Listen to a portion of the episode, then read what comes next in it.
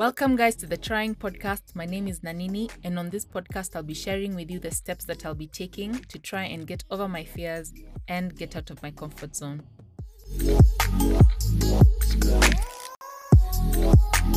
It's tough to tell whether I'm making any progress sometimes. With the daily routine I've created this year, I've rarely taken the time to reflect on the progress. But when I do, I end up being either happy with the results or disappointed with the outcome. I mentioned in my very first podcast episode how my main goal overall was to focus on the number of times I tried hard on something and not the outcome, be it positive or negative. My progress regarding that choice, well, it's been hard. Since my daily routine is mostly focused on completing a task which has a larger goal attached to it, trying to shift my mindset from focusing on the outcome of the task is really tricky.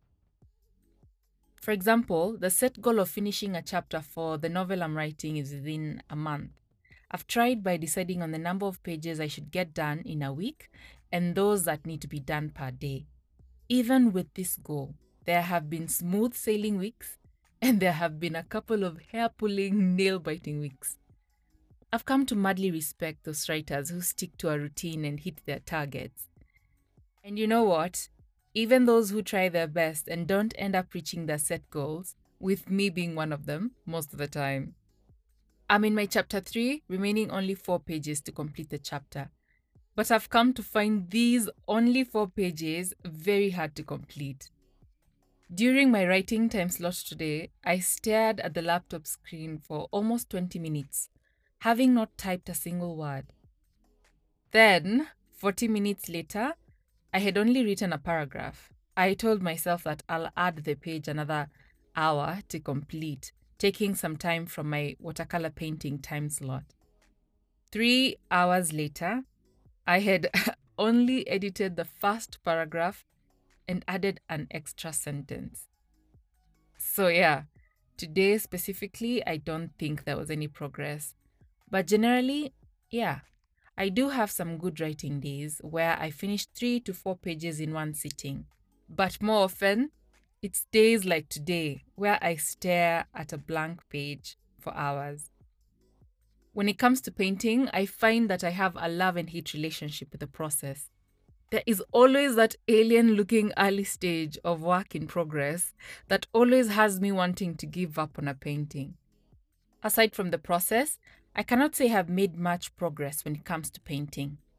I mean, yes, I have created a couple of great pieces comparing with some of my last year's paintings, but what I loved about last year was the volume of artworks I created.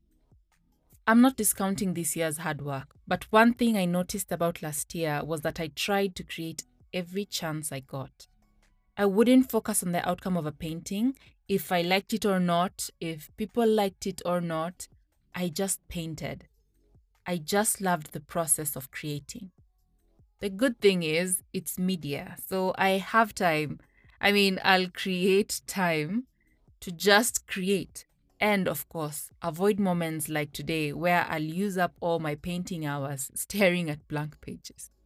So I guess I still have a lot of trying to do when it comes to being conscious of time which will also mean allowing the space for creative flow. That's not always constricting myself to a specific time. The one area I've noticed some progress with is my exercise routine. This usually takes an hour from 7 a.m. to 8 a.m. every day. Last year and some years before, I would start a routine, follow it religiously for a month or two, and then stop when I'd start seeing some physical changes you'd think that would make me motivated to keep going. But no. With this year, I'm on my second month. I haven't missed a single workout since I've started, and that is progress. But nothing new comparing with the track record so far. The two areas I've actually seen significant changes are on time and interest. I find that I'm actually enjoying exercising and I've continued challenging myself daily. In regards to time, I've realized that for the past week, I've been completing all sets within 30 minutes, which is actually a big improvement. I cannot fail to mention the podcast. From the first upload on May 13th, I have been finding the recording process not as nerve wracking as the first two to three episodes. The anxiety has significantly dropped, and I'm now getting more comfortable recording and editing the episodes. So, in terms of productivity, there is definitely progress there. And honestly, that's enough for me right now. I'm consciously trying not to place any unnecessary expectations on myself. The last area I'll mention is my faith journey. I can easily say that I have been those believers who mostly pray and read the Bible on Sundays, or when I have a plate of food in front of me. That's when I'd say a quick prayer and dive in. That has been me. I thought I'd challenge myself this year to know more about this God I claim to believe in. So I tried choosing and sticking to a good online church. Honestly, I went to YouTube. And finally, subscribed to Transformation Church. I hadn't been to church for over two years, so choosing to stick to one, even if it was online, was progress to me. So I made some conscious decisions regarding what information I'd choose to listen to from my podcast subscriptions to videos to some songs and made some changes for the year. An example of one other change I made regarding my faith was waking up early, specifically at 6 a.m., to do a Bible study for at least 30 minutes.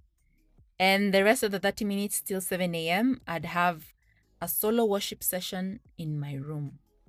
At first, was weird. But I figured if I can sing loud and dance along to any music from my favorite playlist, then I can definitely sing and dance along to a worship song. And so I've been doing this for a month and a half now.